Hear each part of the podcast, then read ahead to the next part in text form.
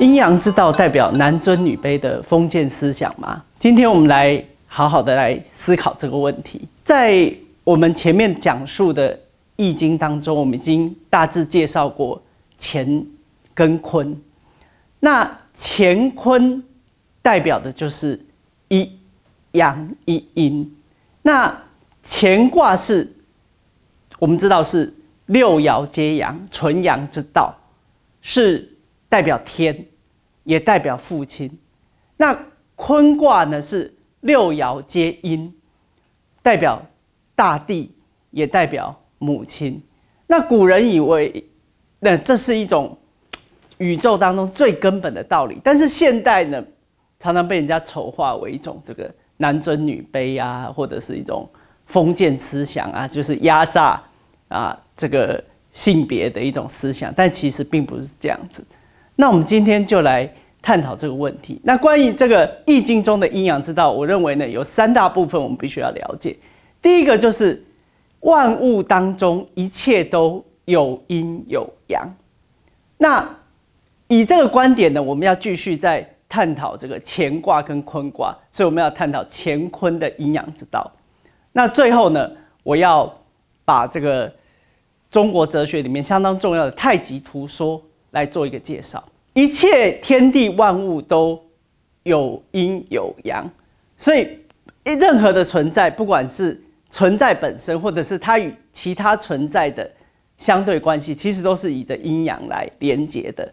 比如说，我们来看呢，啊，以我们最切身，这个可以感受到的，人就是男性或者是女性，那动物也是有雄跟雌、公跟母，那植物也是通过雄蕊跟雌蕊来繁殖存续的。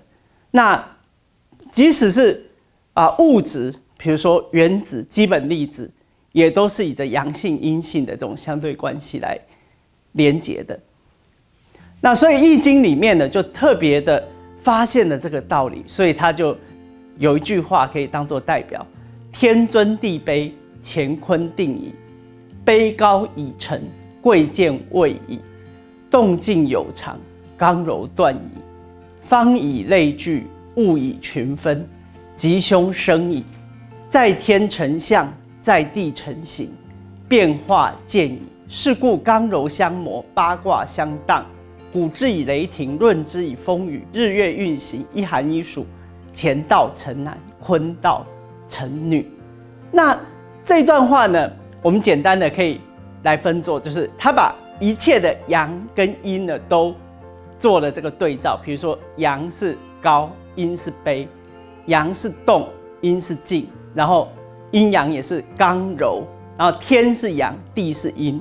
那雷电。是阳，然后风雨是阴，日是阳，月是阴，那啊，暑就是春跟夏是阳，那秋冬是阴，那男女更是这种阴阳的关系。但是我们特别要知道，这并不是一种封建思想。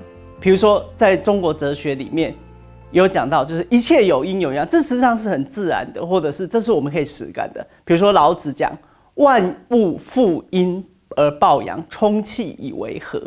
那《礼记》里面也有讲，阴阳和而万物得。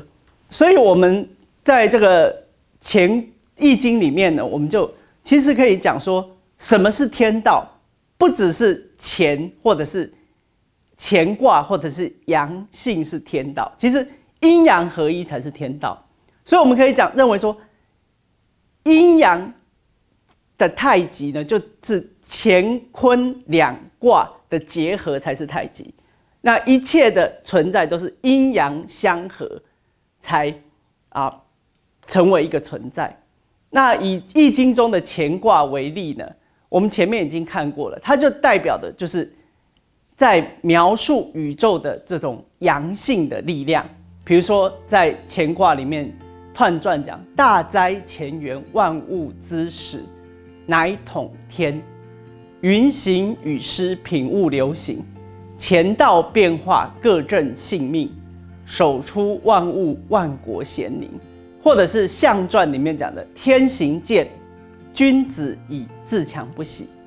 这个是在描述呢，乾卦呢是一个纯阳之卦，而且它是代表的宇宙当中的这个阳性的实体。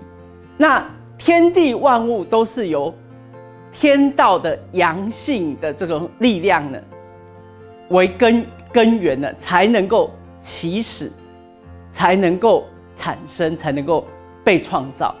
那天行健或者是乾道变化，代表呢天道的源源不息的这种这种阳性阳刚的力量啦。那接下来我们看到坤卦，我们坤卦虽然是大地或者是我们讲天尊地卑，但其实在易经里面，中国哲学里面卑并不是一个负面的意思，它是代表说谦虚或者是。能够包容一切，所以我们看到坤卦就是在讲这个意思。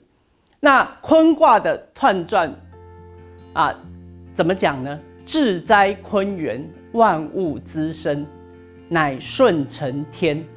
坤厚载物，德和无疆。含弘光大，品物咸亨。坤至柔而动也刚，至静而得方，厚德足而有常。含万物而化光，坤道其顺乎？承天而实行。坤卦就是代表的大地，它是纯阴性的卦，那象征着宇宙的阴性的实体。那坤道呢，事实上是代表一种，如果说乾卦是创造的话，坤卦就是生养啊，就是天。整个天地都知道是这样，乾卦去创造，坤卦呢的力量呢，这代表的阴性的力量，让万物能够生长完成。所以其中的坤厚载物，或者是含万物而化光，就代表的就是说，宇宙当中的坤就是阴之道的力量呢，带给万物呢滋润啊，带给万物生机，带给万物温暖。所以我们可以讲，与其说是天道是阳性之道，不如说天道是阴阳之道，也就是乾道跟坤道的结合，才是完整的一个天道，就是我们中国人讲的这个太极之道啦。所以我们可以讲说，乾坤的这个阴阳的力量，就好像一个家庭，除了父亲的这种父亲给予这个家庭爱呀，或者是给予这个家庭。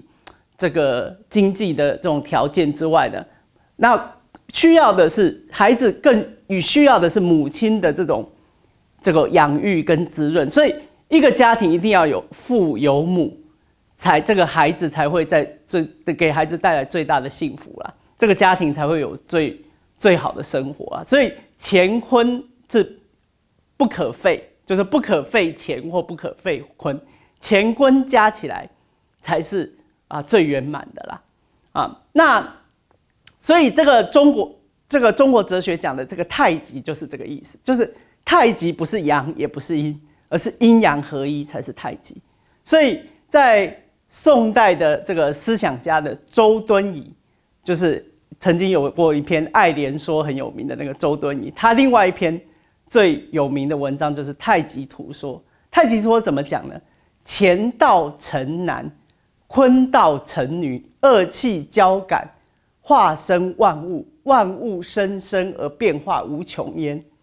为人也得其秀而最礼，这是什么意思呢？啊，我们来看这个天道的阴阳的之气，创生了万物之后，万物的生机实际上是交给这个宇宙当中的一男一女，一公一母，一雄一雌。也就是说，像在这个啊，这个中国神话里面有这个女娲造人嘛。那女女娲创造出人之后，这她一开始创造可能一百两百个人，但是她一直创造觉得太累了，所以她就把人分为男人跟女人，哎，让他们自己去生养繁殖。哎，那这个圣经中有这个例子，就是这个上帝创造男男人之后，觉得哎需要一个女人。啊，那让他们自己去生养孩子，哎，所以，所以这个就是说，所以这个周敦敦颐的太极图说也是这个例子，就是说，乾卦乾道成男，坤道成女之后，那男女要结合，这时候呢，这个男女的结合，创生他的下一代，就代表的就是，好像跟天道创生一样，就是一男一女都参与了整个天地的创造了。那另外一层意思，我们可以把它啊用在现代的婚姻跟爱情观呢。事实上，它代表就是说，不管是男人、女人，都是天道的一面。就好像我们知道这个西方哲学有柏拉图，或者是这个，就是说有这个思想家呢曾讲过，就是说，哎，这个人的这个有最完美的这个形象的男人跟女人，在一个好像。理观念的世界，但男女结合才是一个最最圆满的观念呢。所以我们可以讲说呢，这个啊阴男阴女结合，就最有的宇宙当中最神圣的这个价值，或者最圆满的这个形象。所以这个太极图说就讲到说呢，男女结合就等于天地的阳阴的合一呀。就是好像我们讲说倚天剑屠龙刀，这个屠龙刀是男啊，倚天剑是阴，那两个结合结合就这个天下无敌呀。所以这个太极太极的意义就代表着太极阴阳二气化生万物啊。那但是呢，这个男女啊，天地之间的男女或者是生物的雄跟雌的结合，他们也创生万物，这两者。天道的创生跟阴阳男女的创生是有共同的价值的，啊，那所以呢，我们从这些这个易经的这些思想呢，跟比如说中国中国哲学太极思想，难道同学啊，这个在经过这样的了解之后，啊，会不会你会有新的想法？就是说，我们可能就可以有新的想法，认为说，啊，这个其实这个。阴阳之道，或易经的阴阳之道，或者是中国哲学里面的阴阳的关系，并不是这种男尊女卑的思想。所以，我们啊，也许上了这个课之后，我们就重新的来啊，这个想想或者反省一下，跟同学讨论一下。真的就是说，这个阴阳之道在现代是不符不符这个时代的需求吗？还是说它真的可以有啊？在现代，我们确实可以拿来用，或者是拿来。当做一种生活的这种啊哲学或生活的方式呢，这样子。好，那我们今天呢，就是看了这个阴阳易经的阴阳之道之后呢，啊，我们呢其实可以把这样的思想拿来用，拿来生活啊。比如说呢，这个我们看到就这这个做易经的阴阳之道是讲说，男性女性都有天地当中的阴性阳性的最尊贵神圣的价值。所以，我们看待爱情就不能够是，只是觉得好玩啊，或者是说，甚至觉得只是就是说一时的快乐就好，而是要把这个啊男就是窈窕淑女，君子好逑这样的两性相吸、阴阳相吸，当做呢是一个啊，实际上是很神圣的啊，就是哎这个婚姻或者是爱情，事实上是有它的神圣性、永恒性、绝对性。不是一时的快乐而已。那另外呢，我们不管是男人或者是女人，我们不管自己身为男人或女人，或者我们看待异性啊，我们事实上又要都要把对方呢看成是，比如说男性看成是啊天一样的这种神圣，那女性看成是大地一样的这样的一个神圣，把对方呢，或把甚至啊可以说把自己认为是自己身为男人或女人的，都有这种。最神圣的价值。